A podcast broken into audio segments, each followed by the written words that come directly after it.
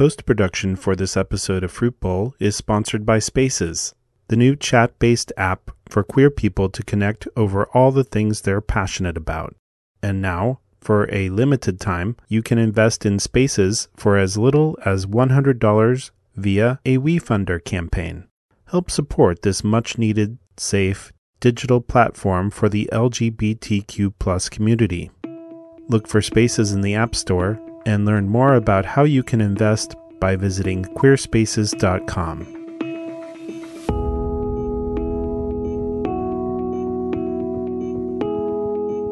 The monkeypox pandemic continues, but fortunately, the number of new cases has begun to decline, thanks in part to gay men who have been adjusting their sexual behavior while also seeking out vaccination options.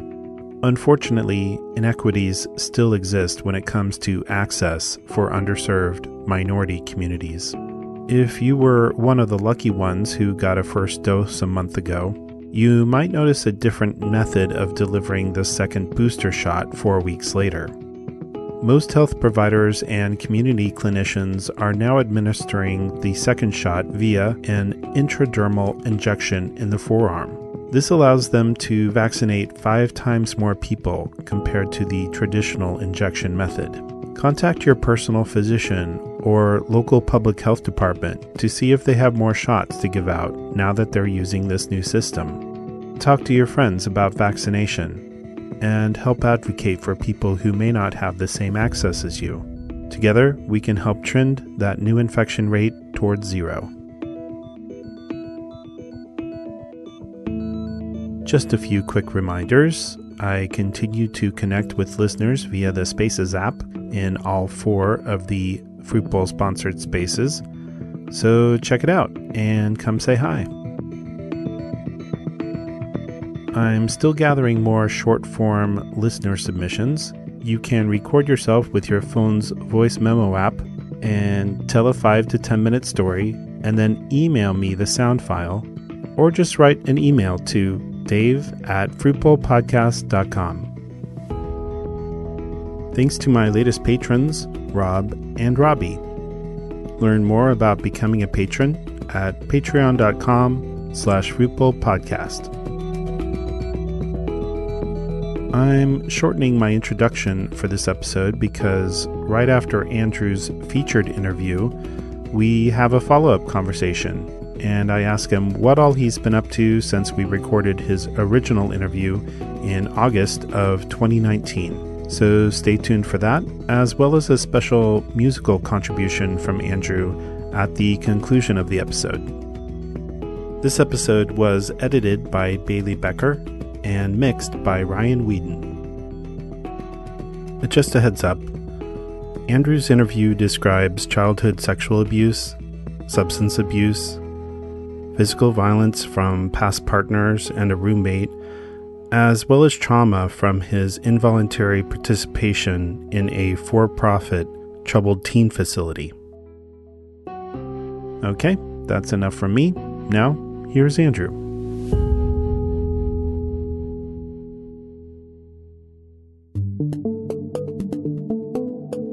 I have a vague memory of being like three and telling my mom, I'm gonna have sex. And she was like, What? I'm gonna bump butts. This is Fruit Bowl, an oral history of queer sex. My name is Andrew. I'm 31 and I graduated high school in 2007. This episode was recorded in October of 2019 in Jersey City. I grew up 45 minutes outside of Philadelphia in a town called West Chester, Pennsylvania there, there's some families who have been there for a long time, and they're more on the conservative side. And I guess during the 70s and 80s, there was sort of a influx of liberal families that came in. So it's mostly blue, but there's definitely little patches of red. My mom came from a relatively conservative Irish Catholic household, and my dad grew up in Jersey City in a Reformed Jewish household. So beliefs were definitely not conservative, I would say moderate. My parents actually never told me what their political affiliations were. They refused to tell me what their political affiliations were because they wanted me to sort of mold my own opinions. I now know that my dad was a Democrat and so was my mother, but um, growing up, it was never really a question of or politics. It was more like right and wrong. They definitely weren't like you know activists or protesters or anything like that, but they were they were cool people. They are cool people. I'm actually one of five. Well, one of five. Three of them are half siblings. So my bro- my mom had my brother and I, and um, my dad had three kids from a previous marriage. So growing up, I had a lot of brothers and sisters. Not so much in the house. Um, my brother went to boarding school when he was in 11th grade. So during my formative years as a teenager, I was pretty much an only child with sort of like family in the periphery. My mom told me that she always knew. Um, I was putting on her dresses and her high heels and makeup and was performing. I was basically like a baby drag queen when I was, uh, you know, three or four and uh, she she always knew, you know. And I thought it was going to be like a big made made for TV mo- like moment where I was crying, and um, actually I think I was nine or ten, and I was just upset that I was getting bullied at school, and she was like, "What's wrong? What's wrong?" And I said, "Mom, you have to pull over." And we were on our way to the mall or something, and uh, she she pulled the car over. I remember it was, it was raining and and I was like, I have to tell you something. And she was like, Are you gay? And I said, How did you know? she was like, I've known since you were two. Um, do you still want to go to the mall? and that was that was when I told my mom, and then I kept it from my dad for a little while. But he actually found out because I left porn on his computer. I was talking to older men in chat rooms when I was like 13, which looking back on it now was not a good idea. Um, but uh, I had like saved a picture of this guy's dick, and I put it in a folder on my dad's computer, stupidly labeled like Andrew's eyes only, and he he printed it out and he was he brought it to my room and he was like, "What's this?" and uh, I just remember being like, I don't know, I don't know what that is, I don't know what that is, and he was like, Andrew, this is very serious. These men are dangerous, you know. So he was more concerned about my safety, which I thought was really cool. And he was like, you know, I love you no matter what, and and just be careful. And because it was early 2000, like late 90s, early 2000s, and you know, my parents were just afraid that I was going to do something stupid later in life. And then my brother literally said, "Don't get AIDS. Cool. Let's go play video games." You know, so. So I was kind of an awkward kid growing up, had a lot of anxiety and a lot of stress and a lot of, you know, I don't want to say mental problems, but like ADHD and stuff like that. And, and um, I was on lots of different medications because I was kind of like the poster child for ADD and had trouble making friends because I was just a big ball of anxiety and um, would get made fun of a lot. I had really weird obsessions um, I taught myself how to river dance at a very early age. I loved opera, and you know, when you're 11 or 12, it's that doesn't really go over well on the playground when you're like, you know, singing Ave Maria at the top of your lungs. So I got made fun of a lot and beat up and called a faggot and shoved into lockers and all that kind of stuff. And I had a, a like a core group of friends who was kind of like the island of the misfit toys group. At least that's kind of what it felt like to me. And uh, when I came out in school, I actually came out as bi first, and I was dating this girl at, a, at the time who is now, who funny story is actually um, one of the. I believe she's one of the head of the AIDS project in Cape Cod. She or works for it or something, and, and I ran into her in P Town last year, and I hadn't I hadn't spoken to her for years, and she was like, Andrew? And it took me a second, and I was like, Amanda? And now she's like a big old lesbian living in P Town, which is crazy to me because she was the one that took it the worst. And I lost her as a friend. And I mean, because we were, you know, dating and little kids, and I had gone away to sleepaway camp for that summer and I met this kid, Jake, and fell in love with him. And I was like, how do I tell my girlfriend?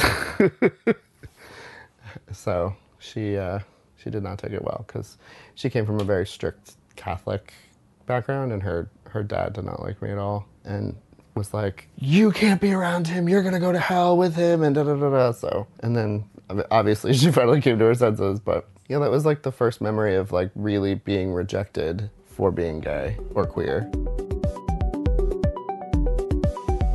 It feels like I have known about it since I can remember. Like I've always been sexual.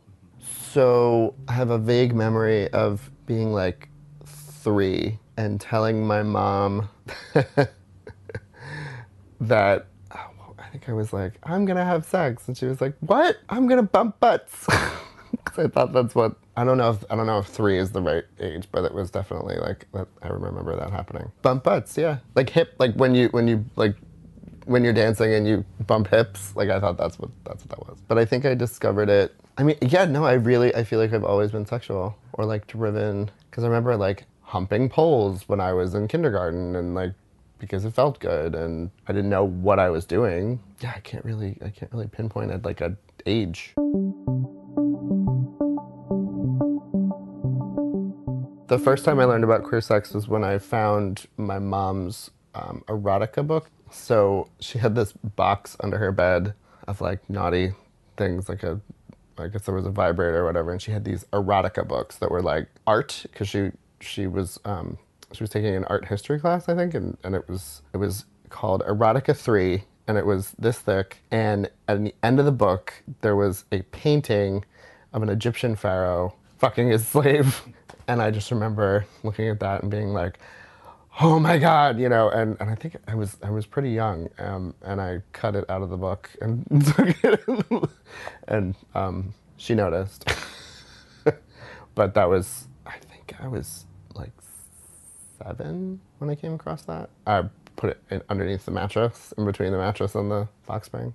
And I just remember like that driving me crazy and like curiosity. And I think it was just like spitballed from there because I just remember sneaking down, watching Skinemax at four o'clock in the morning. Um, my mom had all of the real sex on DVD. or not DVD, it was on, she would like, she would tape them and she would put them, she would put them in like non-labeled video things. And I'd be like, Mom, I'm going to bed. Take one of the VHSs upstairs and it was like real sex, real sex, take 30, you know? Um, so that was really actually informative because I watched all of those. I learned how to suck dick. you know, through the, the 90s documentary series of real sex. That was definitely like very formative.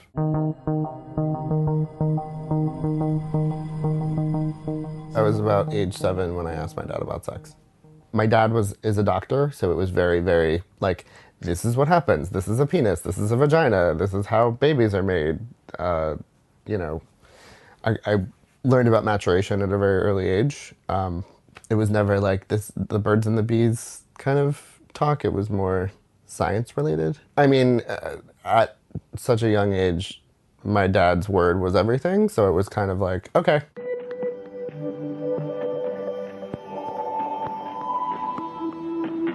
I used to, I used to cut holes in my stuffed animals and fuck them.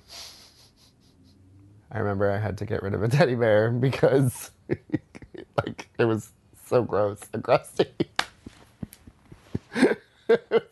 I cut a hole in the front of the stuffed animal or the butt of the stuffed animal, and I would fuck it until I ejaculated in it, and it got really gross, so I had to throw it away. Curious George. I had a Curious George doll that I mutilated. Um, Teddy Ruxpin. I'm just remembering this now, so this is like I had a polar bear that felt really good because it was soft. That's about it. My harem. And I think I had a My Buddy doll that I would cuddle with and like play around with. Do you remember? Do you know the Chucky doll? So that's based on a doll that's My Buddy, which was like this life-size toddler. I don't know. It was like three feet tall or whatever, and wore like it had like OshKosh B'gosh overalls, and it was my buddy that I, when I was, I guess I was younger then when I would experiment on it. I don't know when I would see things on TV and be like, "This is what I'm doing with my buddy." celebrity crush. Oh, uh, Brad Pitt, I guess, or George Clooney. I don't know. They were like the older daddy crushes that I had when I was like 12 because I would see the, what was it, like People's Hottest. My mom read People magazine, so would be like People magazine's hottest bachelors, whatever. And it was like a big picture of Brad Pitt. I just remember being like, oh, he's handsome.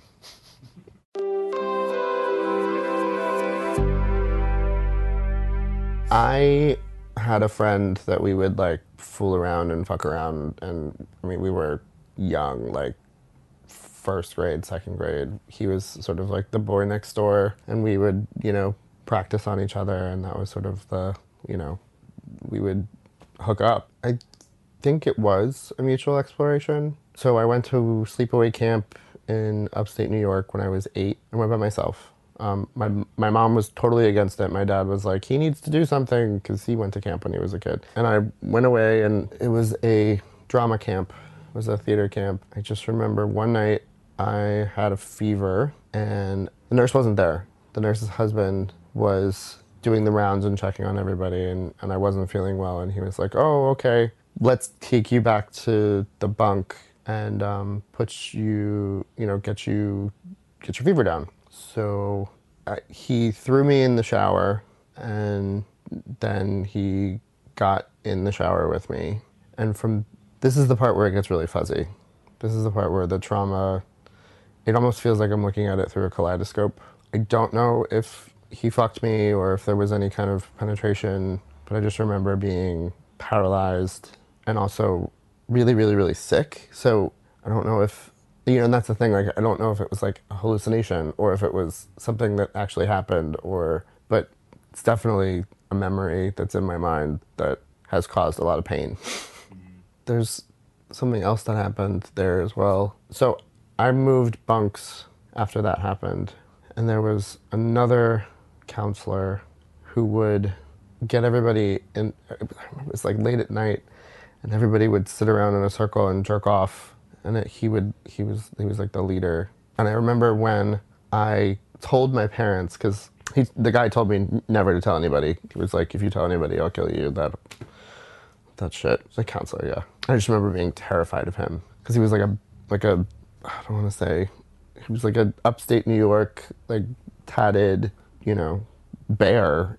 My world was ending, falling apart, and I just I remember I ran into my brother's room and I locked the door and stayed in there and my mom was like you have to come out you have to come out you have to come out you have to come out and we we went back and forth and back and forth and back and forth and she was like if you just write down on a piece of paper what's wrong and I slid it under the door because I was I was mortified I was completely embarrassed and like just like how am I gonna tell first of all I'm at this point I'm nine so I'm like dealing with the after effects of it like the ripple effects of it and now I have to tell my parents. It was like I know it sounds super dramatic. My parents started an investigation, and they he denied it, and the counselor did. He was like, I don't know what you're talking about. But then something that but then that other guy, the the ringleader of the circle jerk, he confessed and got arrested. It's weird because I think about that whole situation and how how how it's affected me and my proclivities throughout my life. You know, how I'm attracted to older men, how I'm sexually compulsive with older men. And I kind of wonder if that's like the root, because I definitely, definitely, definitely have daddy issues. kind of reclaimed it, I guess you could say. But I know from that point on, my sexual being was awakened, I guess you could say, at way too early an age because I would, I don't want to say coerce, but like my friends, we were like I thought that that was okay, and we were you know fooling around at a very early age, and I know now that that's because I was molested, and I thought that that was what people did. So my relationships to sex has always been. I mean, I, I there's so many times that I mean, after that happened, I would you know experiment with my friends, probably way too much. So I mean, I definitely acted out and and it, what's what's even stranger is as an adult you think back to these things and you know as an adult male queer male i have sex quite a bit and i don't really think that's a problem but then i think back to how much sex i've had my entire life even from an early age, even at like 13 and 14, I was like, it's it's been a problem. Had a crush on a straight guy who liked to fuck with me and like tease that he was gonna do something and then never did. I eventually did tell him how I felt and he was pretty cool about it. He was like, I'm like your brother. That would be weird. Also, I'm straight. We're still friends to this day. I'm actually going to his wedding in December. This is this is now high school, so this is freshman year, 14. So I had a girlfriend in high school, Mercedes, but she was into girls and I was sleeping with boys, but we were together. and we used to say that we liked we liked messing with straight people. We liked watching their heads explode. But we were having sex, which is really weird, but we were also using a lot of drugs. So it was kind of convenient and fun and like we were 13 or 14 and you know hormones were raging but that was my girl crush yeah i'm still friends with her to this day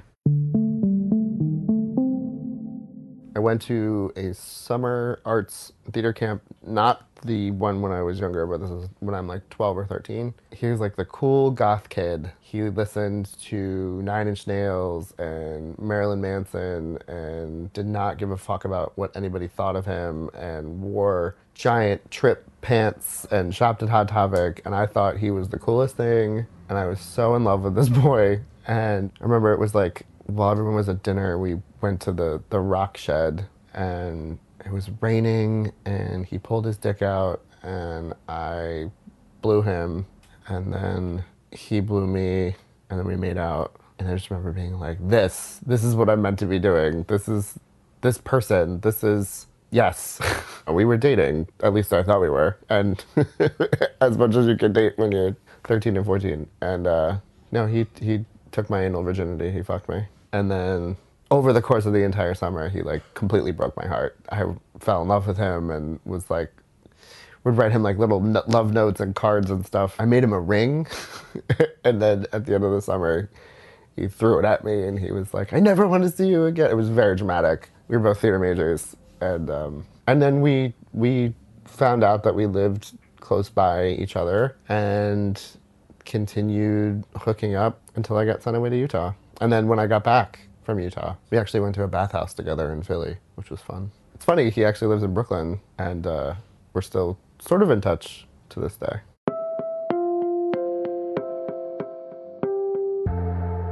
I got kicked out of high school for doing drugs in high school. I went to a, a like a learning disability high school, lots of medication, therapy. Home life was really, really shitty. Um, my mom was an alcoholic. My dad kind of tried, but wasn't quite there emotionally. Everything was really pragmatic. Everything was like, oh, you have a feeling, here's a pill. You know, he was a doctor, so he was very, very into the psychopharmacology, and um, you know, I went to specialist after specialist after specialist, and was on Ritalin, Adderall, Concerta, Risperdal, Concerto, or some Vyvanse, or like all these different stimulants. From very early age, I remember being up and down and and anxious and manic and all these you know different things. And then in high school i got into drugs and alcohol because it would kill all of that you know? I didn't have to deal with my mom's drinking. I didn't have to deal with the fact that my parents were arguing all the time that they were going through a messy divorce. And i was queer and coming of age and had no nowhere to turn you know? Um, there's no one in my family who was gay. And i started going to this youth group this gay youth group in wayne pennsylvania. And that that was sort of when I really met more queer people for the first time, and that was the group of people that I started hanging out with, and then they were partying, so we would go out clubbing. I was really young, and it just kind of spiraled down from there, and started doing cough medicine every weekend, and just was trying to numb myself as much as I could until it finally came to a head, and then I got kicked out of high school and my parents were like, well, you can't go to public school, so we're sending you to Utah. So I got taken from my bedroom at 3 o'clock in the morning on February 15th, 2005. Two big guys came and got me, put me in a car, drove me to BWI in Baltimore, put me on a plane to Utah. I got sent to a wilderness therapy program which was Mormon owned and operated. And they took everything from me, stripped me down, strip searched me. They gave me clothing, obviously, like outfitted me with gear and stuff. Um, a tarp to make a sack out of, parachute cord, and a bag for food, and now jeans. And they put me in a truck and they drove me two hours west of some podunk town in Utah into the desert and dropped me off with eight other kids. And I was there for eight weeks and I hiked 13 miles a day to my next water source and simultaneously at the same time did really intensive therapy.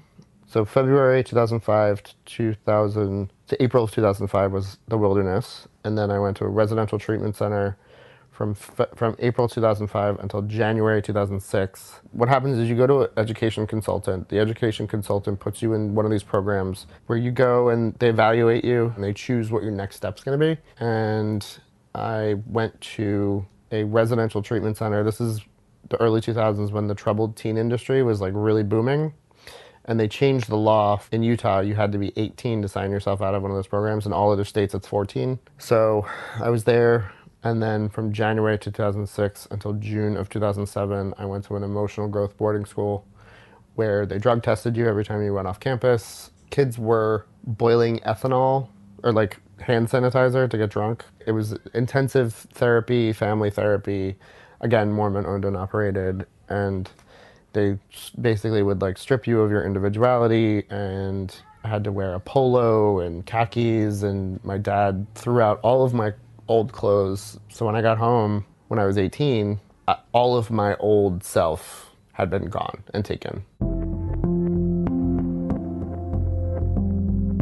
Yeah, it wasn't until I was 19 when I moved out of my mom's house, packed my shit up, put it in the car, moved down to Philly to sleep on my friend's couch for six months, got a job, and then worked my way out of her house to get my own place. Um, and then I became a pro dom, a professional dominant. I, a, a friend of mine, she opened up a the first house of domination in Center City, Philadelphia, and she was looking for an apprentice. And she taught me how to flog and do basically all the S and M stuff. And I started taking clients. And so I supported myself until I finally got back in touch with my family and said, I want to go back to school. And that was when I was 20.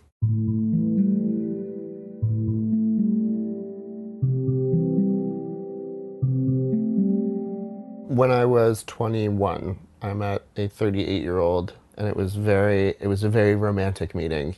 I was outside of a bar in Philly, and the bartender is a wrestler or like an old wrestling coach and he was showing he was doing a move and he basically like drop kicked me and pinned me to the ground and Joseph came over and pushed Rick off of me and was like, "Oh my God, are you okay?" And it was like a, "Oh, Mike, look, ooh, someone's coming to rescue me," kind of thing. Um, we were together for a year and a half. He was a radical fairy. We were moving in together, and we wanted to have a legal contract, so the lease and then as well as a betrothal ritual. So we got all of our friends together and had a hand fasting ceremony, which is like a pagan ritual. That's the first time I was really like I feel like I was really in love with somebody. He was not happy about the fact that I was pro doming and was like, "You got to get out of that lifestyle. You can't be doing this anymore." And and then we became boyfriends, and then we're living together.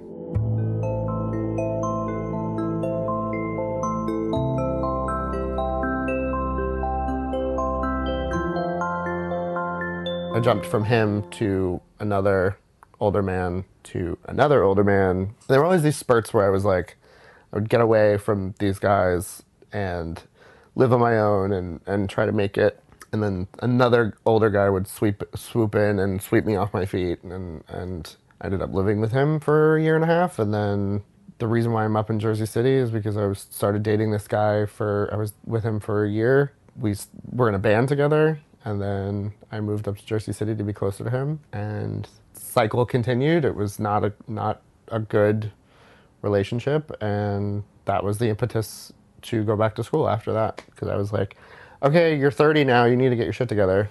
Time to time to figure it out. You know.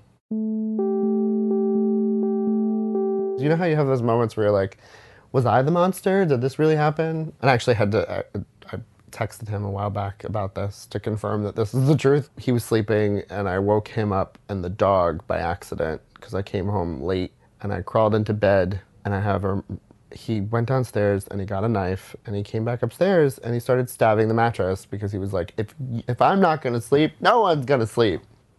Not his best moment. Yeah, there was a lot of, a lot of turmoil with that one. It has been very rough emotionally to get here. There's definitely days where I'm like, uh. and I think what's interesting is I have deep shame or deep seated shame about stuff like that, right? Like, um, I think that the reason why I gravitated towards these men is because on the outside, they all had their shit together. They were stable. They were financially stable. They had jobs but they were crazy. And um, it was just, looking back on it now, it's like, no, because my parents, my dad pushed me.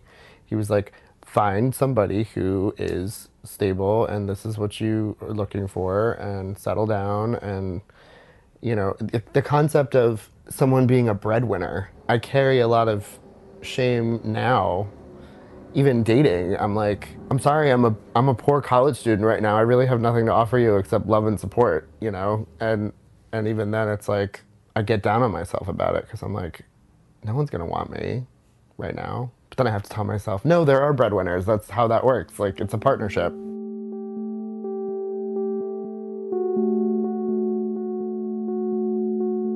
I actually was hooking up with this older gentleman in Boston when I was in college. We, we drove down to this like quarry um, and we were hooking up in his car and a cop came and knocked on the window and we had to make up a story really quickly as to why we were down in the quarry and we came up with some outlandish story that was like oh, we were just visiting somebody in the hospital and we were we got really sad, so we we drove down and and he was like, and this is my son, and I just remember like turning beet red and having to play this part of this older gentleman's son, and then like just as soon as the cop left, just like getting out of the car and running away as fast as I could.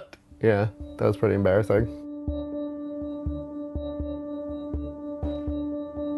My best move, I would say, is being able to exchange energy and like be cognizant of that and really be in the moment and out of my head.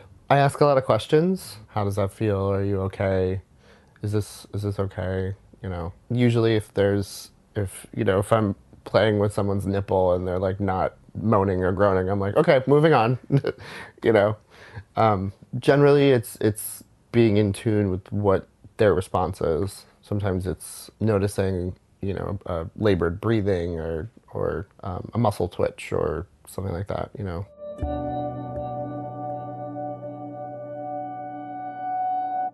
I don't know. Sex for me has been, especially hooking up, has been sort of like lackluster lately. Especially with Scruff and Growler, and Grindr and Jacked and Hole and whatever else we have. It's like you know you can literally talk to somebody for five seconds and they come over and leave. I think it's so accessible that it's almost become not special. Like it's another thing. Like it's like going to the grocery store. Or like, you know, it's so nonchalant. Before it used to be thrilling and secretive. Like before it was like you had to go out to a bar and you had to schmooze people and you had to talk and now it's like dial a dick. Or you know, it's like boop boop boop boop. Coming over, looking, sure. Oh, Don't know, there's no effort. And then going from hooking up to dating. Like the idea of monogamy now is like, okay, you have to find somebody who makes you want to delete these apps, you know, which I think is strange in and of itself. you know, like you have this this thing that is something that you you check every morning or you you subscribe to it or pay for it. Whereas when I first came out, it was like you had to have an internet service provider and man for Manhunt was Manhunt. Adam for Adam I was on Bear 411. Yeah, it's definitely different. I wouldn't say nostalgic. I would say curious what it would be like to just go back to that because I feel like I'm desensitized. If that makes sense. Because mm-hmm. there's just so much of it happening.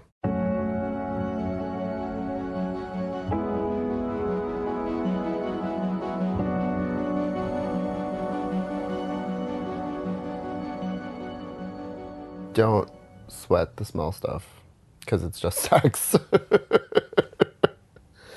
At the end of the day, if we're talking about like the act of sex, just the physical, you know, person in person, um, don't sweat the small stuff. Like, shit happens. you know, like you can prepare so much, but sometimes it happens. And don't freak out about it and just go with the flow and don't beat yourself up and all this kind of stuff, you know. Personally, now I think people who don't have as many hangups are sexier than, are more fun to have sex with than people who do.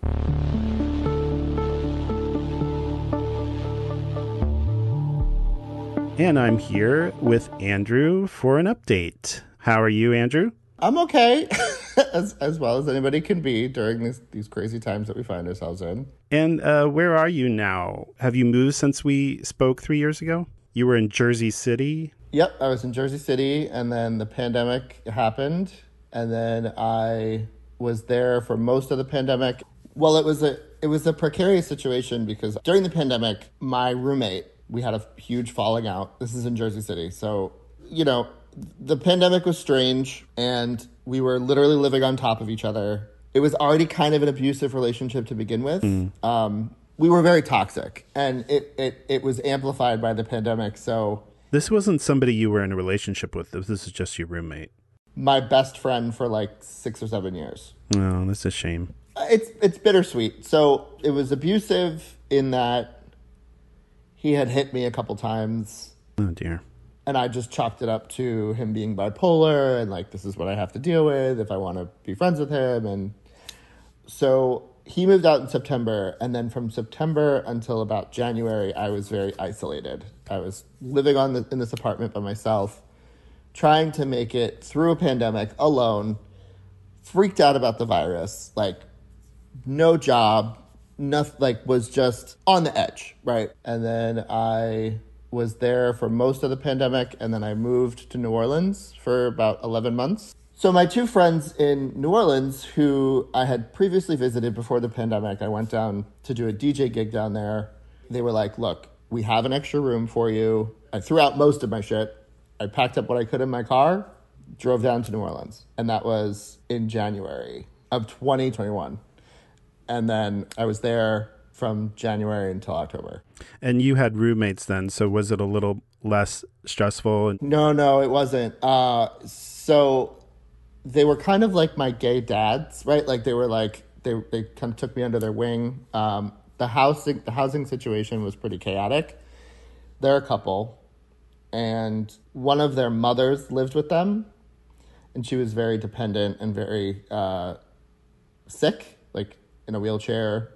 Um, so I like partly had to take care of her, and it was, and I was working from the attic in ninety degree weather.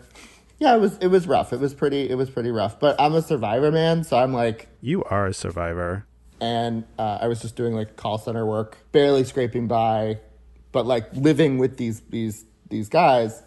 And when Dalen moved back, Dalen is your Dalen's my partner. He started living with his friends too. So we, he was living in someone's guest room. I was living in someone's guest room. We were kind of just, we seized this opportunity to come up and, and live up in Albany. So we lived together.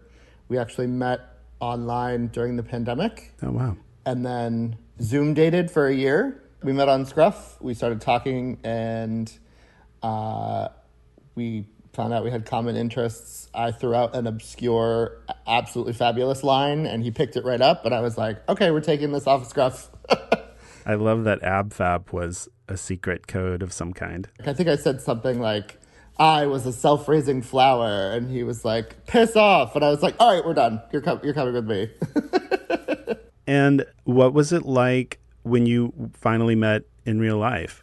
To be honest, super weird. Uh, I'm I'm very much a like feeding off of your energy type of person. Like I'm the type of person that like most of my most of my serious relationships have been found at a bar.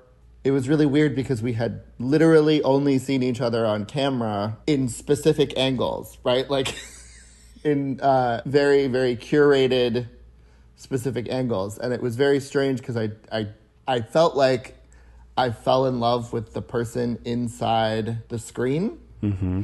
And then meeting them in person was very it was it was hard to reconcile the two of those because like he's six five he's almost like six five like getting used to that and getting used to the way that our our hands felt together and the energy and all that kind of stuff like it's very it was very different than anything that i've ever experienced Was there like a learning curve? Was there a, a little like give did you give yourself kind of a window to get used to that and sort of fall into some kind of more traditional couple type? Yeah, I think it was interesting to go from like talking every day, watching TV together, like we would watch movies on Zoom, that was our dating, to like physically going on dates, like, you know, being with each other. It was it was very different There were also some times where like all of my old scars that I had from my previous relationship before him wasn't able to be really worked out until we were in person. So we had already been dating for like a year and a half. But then I started going a little psycho. Mm-hmm. Like, there's no way in hell this person is this cool and this nice and this put and this like kind and like there's there's got to be something going on. So like I would I would run like stupid reconnaissance missions. like When when he was out solo, you would you would have some insecurity. but I didn't have that when we were just dating over Zoom. Yeah. it was very like backwards. it was like, you know, and to learn and to learn each other's isms and like all that kind of stuff. And then uh, that was April, and then by October we had moved up here. So we've been together three years in April because of the pandemic and because you know it really put a sort of pin in mortality and like to know that like okay you're heading towards your mid 30s you don't have good credit you don't have like all these things are piling up and and you're trying to like start a life with somebody it's like it's really rough Yeah. But do you think now that you're in Albany, to, I'm, I'm assuming you're living together, yeah has it become more stable and more more predictable? yeah so one of the things that my nervous system miss misses is when you're so traumatized and you're so used to chaos when there's quiet and calm your your body's like wait what's going on. So like i work from home. I go to the grocery store. We watch tv we have sex. I'm like is this what a real relationship is supposed to be like? Because it doesn't feel like one. I'm like where's the fighting and the passion and the and and he's like who hurt you? Um but yeah i think i think it has i think it has calmed down a bit for sure. Mm-hmm. Well, that sounds great. I'm glad that you're in a more secure place now and have some predictability about your life. What's this community like in Albany? Uh, there's, I mean, it's it's very very close knit. There's like maybe there's two. We call, we say there's two and a half gay bars. The scene is not at all as like intense as New York City or or anything like that. And do you guys go out solo or do you mostly do everything together? Or? So our our schedules are so completely opposite. Um, he he works he works at the casino, so he works, uh, I guess what they call the premium shift. He like he goes to work at four thirty and comes home at 1.30 in the morning. So it's like, you know, the, the time that we do spend together is on his day off. I go out to bars and clubs because I DJ a lot now. So I yeah I tend I tend to go out solo more, which is I I think at first he kind of resented me for it because he he he went from living in like the heart of New Orleans to Albany. and you know, for me after living in Jersey City and and going to New York every day and, and all that kind of stuff and then to move back up here where it's sort of it's everywhere is sort of suburban for me i like being closer to nature. So it's the fact that i'm you know i can go out into the woods for the weekend. Like that's that's what i wanted. He's he's kind of like he's very much a city boy so he's a little shell shocked Mm-hmm. Mm-hmm. i'm very much more of a sexual person than he is um Is he older? He's a little older. He's only he's only five years older. So as we're getting older into our thirties, we're the, the age gap is closing a little bit. I think. Yes. Um, like most of my long term relationships have been like twenty year age gaps. That's right. super daddy issues. and then I, I think I think during the pandemic I had a realization that I had to be my own daddy. Mm-hmm. Mm-hmm. I mean, it's still something that I want sexually for sure, but it's not. I, I don't think that I could do that again. Yeah. Um, mm-hmm. Well, it sounded like from your interview that it wasn't just sexual with the the daddies in the past. It, it's that you had this expectation that they save you or or support you, you know, and maybe maybe you don't need that as much now. I, I don't want to put words into your mouth, but do you think that's accurate? Absolutely. What so what happened was for a long time I relied on my parents. Uh, so after I got out of Utah and everything, I uh, I relied on my parents a lot. And in 2019, my dad got really sick, and my stepmom called me and she was like, "We can't help you anymore." Mm-hmm. And then as soon as that rug got pulled out from under me, it was like, "Okay, now you got to figure it out." Yeah. So I started working two jobs. I went back to school. I started doing sound design, and I was working my ass off, like September of 2019 all the way until March 2020 when the shutdown happened. So I didn't experience and like I didn't go out, I didn't have hang out with friends, I didn't do anything. I was like work, work, work, work, work, work, work, and then it just went boom and stopped. And I was like, whoa, what am I gonna do now? Um, so and I and I had to learn how to take care of myself. And as I started doing that, I realized that I didn't need anybody. And I started finding out things about myself that I really didn't get a chance to take a look at when I was still being helped out by my real father, right? Like that was so. Mm-hmm. It was a shitty, rude awakening, but it absolutely had to happen. I also think it's something that a lot of us just experience in our lives at some point. We're like, oh, yeah, I can't really call mom and dad anymore for assistance, you know? and you just happen to also figure that out during a pandemic you know so congratulations to you t- for pulling through it sounds like you've you've had some obstacles put in front of you but you're overcoming them trying to anyway i mean it's the the universe keeps throwing curveballs at me every day but you know mhm i wake up in a panic sometimes you know actually pretty much every single day and and the thing i say to myself most is you're doing okay. This you're doing the best you can. Yeah. You know, and that helps. It helps to just say that, you know, we're getting through this. This is hard, you know. Um so so congratulations to you for for pulling through. Um I'm just going to ask you a few questions about your your interview since we have just listened to it. Um what was it like listening to yourself 3 years ago? Did it help help you reflect, or what was your biggest takeaway? My biggest takeaway was that I needed therapy. no, um, well, I, I will say that like the the fruit bowl interview often feels like a therapy session, so it, that's not an uncommon takeaway for list, for people who are interviewed. I definitely heard somebody who wasn't wasn't really sure of themselves and was mm. was sort of I think it was. I think I was facing what I was talking about as I was talking about it. mm-hmm. You were kind of. I mean, w- just from what you've just described me, that time that when we did speak in person three years ago, it sound, sounded like it was a very. Uh, it was a transitional part of your life. It was, yeah, for sure. Um, and I can hear it. Yeah, I definitely could hear it in the interview. I mean, I didn't know this at the time, but you were living with somebody who who physically abused you multiple times.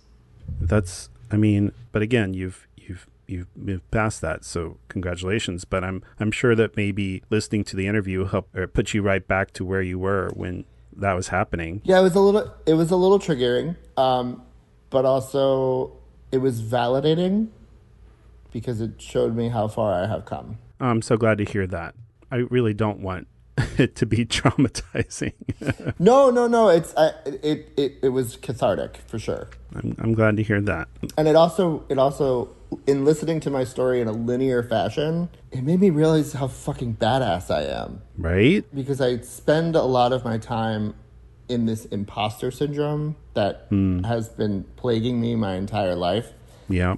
And to hear it spoken out loud, it's just like, yeah, I did that. I I overcame those things. Right. And I'm still overcoming those things, but it's like, wow. Right. and I, I correct me if I'm wrong. In the interview, we we touched on a lot of survivor stuff, right? sure. Yeah. hmm So after that, I reconnected with a lot of my old friends from the programs, and we actually went to DC to lobby for change. So For change for what? for change for for the troubled teen industry to try to pass the Congregate Care Act and lobby with with um, representatives, and it was really really cool. That's amazing. Yeah. So to hear it to hear that story again it's another mm-hmm. it's another pat it's a it's another proverbial pat on my back that's like you're still here, you're still going. And you're like advocating for others Yeah. who were in your same position. That's that's amazing. And all the all the kids who are still there. Like these programs are still these programs still exist. Mm-hmm. And they're not there's no government mandate that has any oversight. So anybody can, you know, they can hire anybody and, and these kids are getting abused constantly. And a lot of the people that I that I came in contact with afterwards who are survivors suffer from PTSD, CPTSD, anxiety, drug addiction, like all these like a plethora of issues that stem from the trauma. right? Of what of what was supposed to be a care opportunity, Exactly. and something that was going to help them ends up re-traumatizing them. Yeah. Yeah, that's pretty fucked up.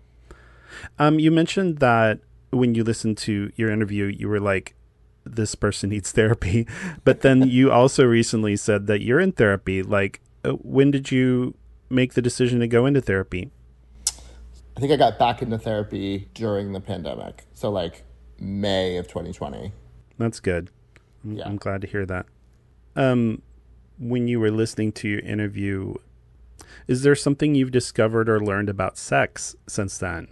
Any revelations or or evolutions in your your tastes or your habits? No, they're pretty much they're pretty much the same. Um Yeah. I realized that I do masturbate a lot more, and I think it's because I'm trying to get that like little drop of dopamine, Yes. you know, um, and like this, like you know, to have a little like oxytocin that comes in. That's the other thing that that is strange um, that I've been dealing with is not feeling a rush or like hormonal stuff because of my thyroid issue that I have. That's like mm.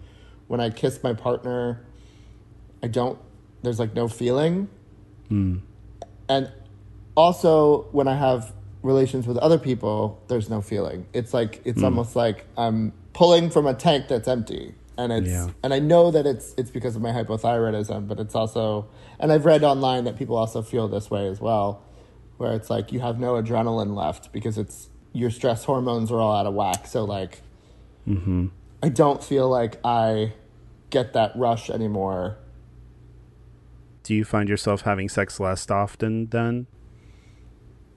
Um, no, I find myself having sex or trying to have sex more often. To kind of get the feeling? Yeah, I'm looking for that, Yeah. I think.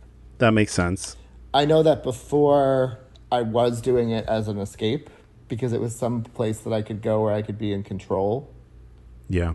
Uh, and my therapist even explained to me, she was like, You're a man. You are actually genetically wired to express yourself through sex rather than emotions. And I was like, Well, that's, you know, and she's like, No, no, no, no. I'm not. She's like, This isn't like a gender thing. This is like a, this is like your physical makeup because of Yeah. your chromosomal whatever Yeah. Male presenting organisms, she said, are more likely to try to express themselves through anger and sex than emotional release. And I was like, oh, that explains why I'm always like, do I want to go to the adult bookstore? mm-hmm, mm-hmm. do I want to go to the bathhouse? Are those all options in Albany? Do they have those things? There's a bathhouse in Troy that is disgusting and falling apart. Um, but it's the only place that people can go, so that's what they do. There's a couple adult bookstores that are just very seedy. Because it's the area is like state workers, construction people and and like scientists. Because there's like a big pharmaceutical place. Um, That is quite a stew. it is quite too, uh, but like the construction workers will get off work and they'll go to the movie the movie store and like sometimes that'll be you know, but um, for the most part it's like the it's like not cute. And what about like the online thing there? Is that Um, I think the college kids are dialed in more to that.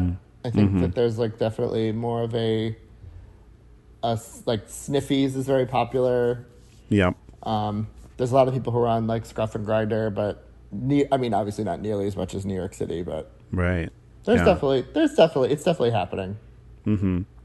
So when you do find yourself with a little sexual energy that you want to burn off, do you often go to the external or do you just jerk off? Like how do you normally kind of negotiate that? I have an internal conversation with myself that's like Right. risk mm-hmm. benefit. I know. risk benefit. It was COVID, and now it's monkeypox. So it's Yeah. like I have both vaccinations. I just got vaccinated uh, last Wednesday for my second shot For for monkeypox. for monkeypox. Saratoga County got a bunch of vaccines, and we were all kind of looked at each other like, "That's weird. That's like Trump land." yeah. They didn't do it in Albany County. They didn't do it in, Sar- in Schenectady County, which is like much more blue. Mm-hmm. Which was really weird. And we were like, uh, I guess we're going to drive to Saratoga County to get our monkeypox vaccine. When I tell you that that monkeypox vaccine clinic, people were like in hoodies wow. with glasses. I was like, oh, wow. Okay. Hmm. It's like and of course, it's like, it's like the the live version of a headless torso pic. it exactly, exactly what it is. It was, That's so interesting. I was blown, uh, blown away. So you do this sort of like risk analysis before you heading out. Yeah, I can see how maybe right now you wouldn't be seeking a lot of external sort of partners, maybe just for purposes of being safe. hmm My next one was a question about the recovery program, and, and you already really tou touched on it. Um, like my question here was, I I composed it before we just started talking just now, and it was, was there any positive aspects of that looking back on it now, or was it all trauma? It sounds like it was really n- not a positive experience on the whole. That's a complicated question. Yeah. because there are certain aspects of the programs that I went to that make sense, right? Like yes. family therapy, physical activity, going to school, having a small class, like things that are tailored towards people who are like neurodivergent and and okay, great, Yeah. cool. Structurally speaking, that works Yeah. it was the people in charge and and the tactics that they used and the manipulations and the fact that it was capitalism so it was like mm-hmm. it wasn't a non-profit so they Yeah. would they would hold us against our will and then they would demand more money from our parents if we messed up and mm. like They had an investment in keeping you there. right right so so when you look at it from that lens it's disgusting This is so interesting be- to me because, like, I had a similar conversation with Puddin, whose interview we we listened to a couple of episodes ago, who was in Exodus. You know, the Oh. the Christian sort of was it like pray the gay away yeah, and he made the point of saying that while the core of it is you know rancid and kind of disgusting well very disgusting. Like it was also the first time in his life where he actually met other queer people. So there were aspects of it that were positive too. And i'm kind of hearing you say the same thing even though this was traumatizing and also the organization itself was motivated by you know capitalism. It- it probably also changed your trajectory in some positive ways too. I don't know. What would you say I definitely think that if I had not have gone to those programs, I'd probably be either in jail, institutional, institutionalized, or dead. yeah Because I was doing drugs and I was mm-hmm. acting out and I was not doing well at school and I was, you know, going through a very harsh time as a teenager that I don't think that I trust myself enough to have not have put myself into severe danger. Yeah. Okay. Yeah. However, I did not need to be taken at three o'clock in the morning. I did not Right. need to be locked up. A lot of people, when I tell my story to them, they're like, I'm surprised you haven't either had a psychotic break, taken to the bottle, or a drug addict, or have some sort of like crazy personality, whatever. Like, which is again a testament to myself that I'm like, I'm a survivor. I'm, Yeah. I- I'm dealing with it. I'm processing it because a lot of people don't get that chance. A lot of people Yeah. are in a very dark place still. Since having gone to those programs, I have not wanted to use drugs or drink or do anything in that regard. It's actually like a part of it's a it's a point of contention for me and my relationship. So he was a big drinker before he hmm. met me, and whenever we go on vacation, he'll drink to the point where he gets a little bit drunk, and I'll immediately be triggered and start to shut down and start to disassociate, and he'll be like, "What's wrong?" And I'll say things like, "Well, I can't tell you to stop drinking because obviously you're having a good time, but right now I'm in a position where I'm like freaking out in my head because it's Yeah. bringing up all this stuff." Um, so I think I was conditioned by these programs to have that reaction. So I don't know that I don't know that if I didn't go away, I would still have that reaction. I would probably be an alcoholic or mm. have a drug problem. Mm-hmm. Mm-hmm. So I can say in, in that sense that I'm I'm grateful for that. If only to say that that point that that part of it was helpful, Yeah. Mm-hmm. mm-hmm. Okay. but everything else, throw it the fuck away. Right. What's the biggest takeaway for you for from listening to your story from three years ago? What what was the biggest sort of standout or revelation? Well, it's interesting listening to it three years ago and also having listened to other people's. Mm-hmm. First of all, Fruit Bowl is amazing because it makes it makes queer people feel so less alone. Because I think as queer people, we are brought up to think that there's something wrong with us, and we're so ordinary. I mean, we're extraordinary, but we're you know what I mean. Like we're Yes. like like in in other queer spaces. If you put a bunch of us in the same room and you ask us to tell the story, there's so much intersection. Oh yeah, a lot of overlap. and I don't think I realized that before listening to my story and then listen, and then hearing other people's. So I think the biggest takeaway that I got was that I'm not alone, and that my story is is uh, my voice is important. I do just want to apologize for taking so long to produce your episode. It's okay. Listen, art takes time. It does. And also documentaries take time.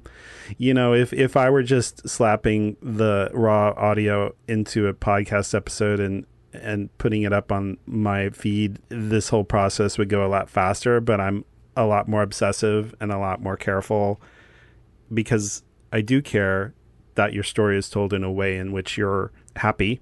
You know, that process just takes time, so I definitely listened to it and I was like I I listened to it and I listened to it again and I had this moment of is this too much? Am I revealing too much of myself? Mm.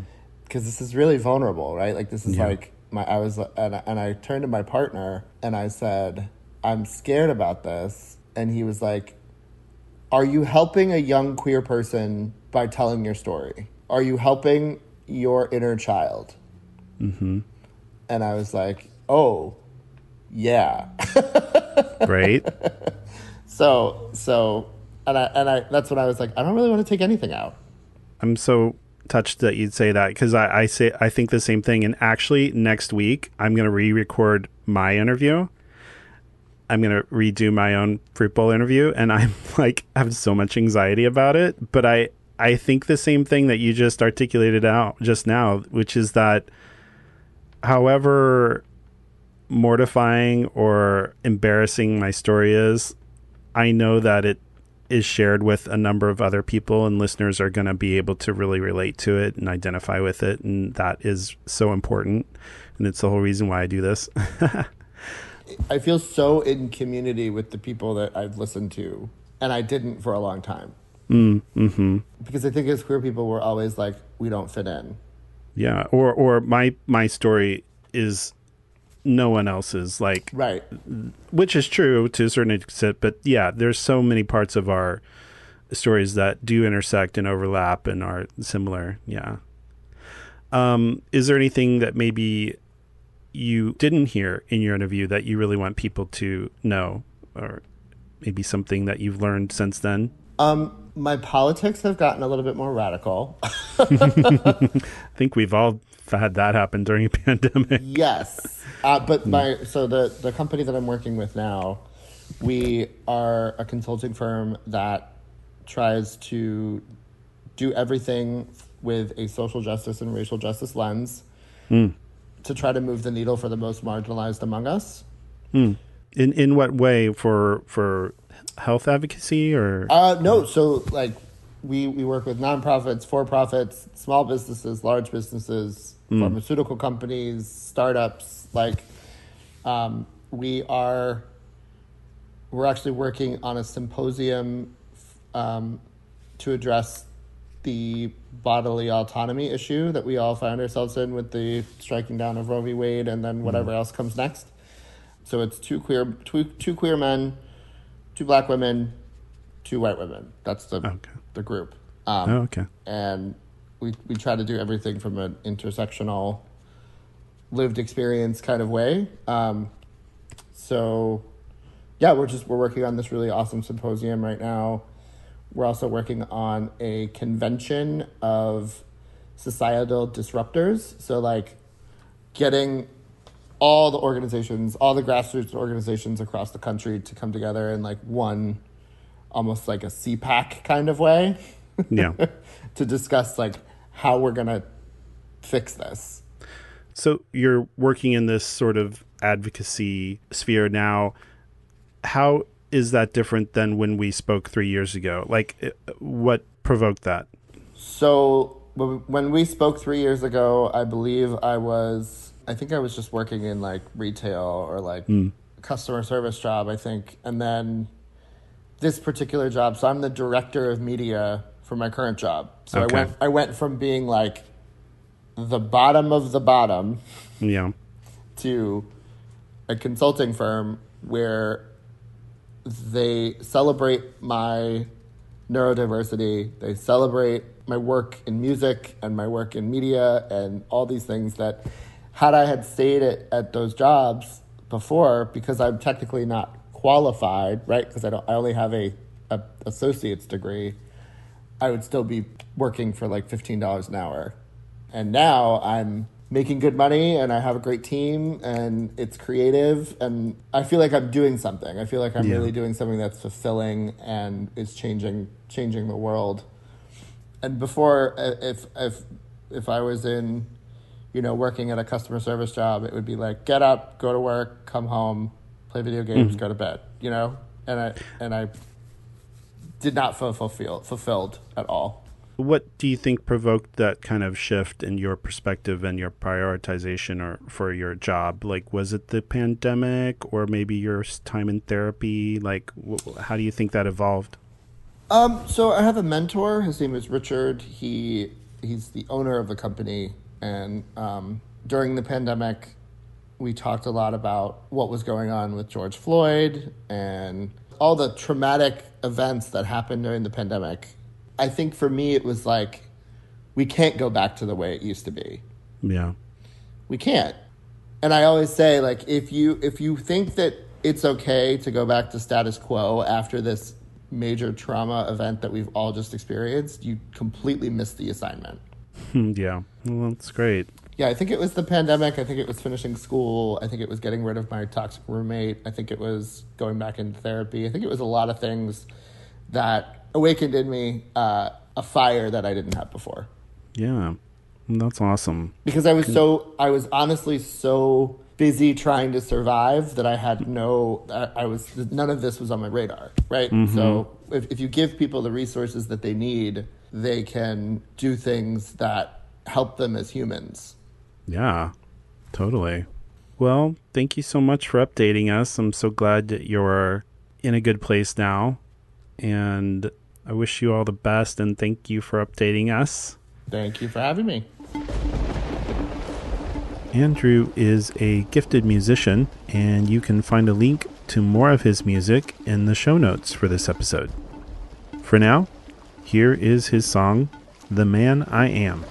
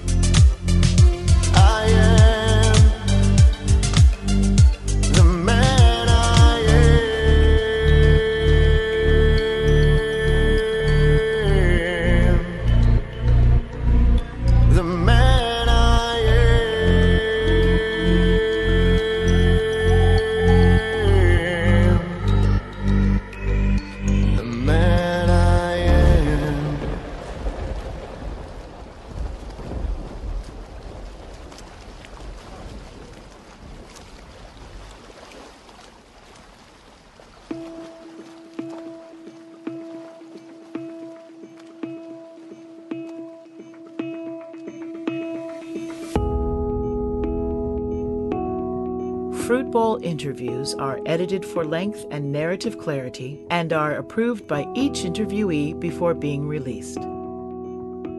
Visit fruitbowlpodcast.com, where you can learn more about this episode, browse the episode archive, and watch original videos. Fruit Bowl collects histories from all different backgrounds and experiences cisgender women, trans and genderqueer individuals, black people, indigenous people, and people of color. It's only by collecting diverse stories that we can begin to see what unites us. Interested in sharing your story? Find out more about the interview process, including a full list of questions, a description of the collaborative interview process, and news about future production. Visit fruitbowlpodcast.com for links and contact information. Fruit Bowl is produced independently without any corporate media infrastructure or full time staff. Help support our efforts to collect, archive, and share personal stories about queer coming of age by making a small monthly donation through Fruit Bowl's Patreon membership. Patrons get early access to episodes, behind the scenes updates, and exclusive video outtakes from each episode that are not available to the general public. Or promote your business by sponsoring an episode of Fruit Bowl or dedicate an episode to a loved one. Episode sponsorships and dedications are 100% tax deductible through Fruit Bowl's fiscal partnership with Seattle's Northwest Film Forum. Fruit Bowl receives no direct funding from Northwest Film Forum, only the use of their nonprofit status to receive tax deductible donations. Learn more at fruitbowlpodcast.com slash donate or write dave at fruitbowlpodcast.com for more information. Social media platforms often censor mentions or depictions of queer sexuality. Accounts are often suspended or banned outright without notice or due process. As a result, promoting Fruit Bowl is an uphill battle, so we rely on you to help spread the word. Tell your friends about Fruit Bowl, rate us on your podcast platform, or write a review on Apple Podcast. And, of course, you can also follow us, for now, on Twitter at Fruit Bowl Pod and Instagram and TikTok at Fruit Bowl Podcast. Fruit Bowl is created, produced, and edited by Dave Quantick. I'm Rebecca M. Davis. This has been a production of Cubed Media, all rights reserved. Thanks for listening.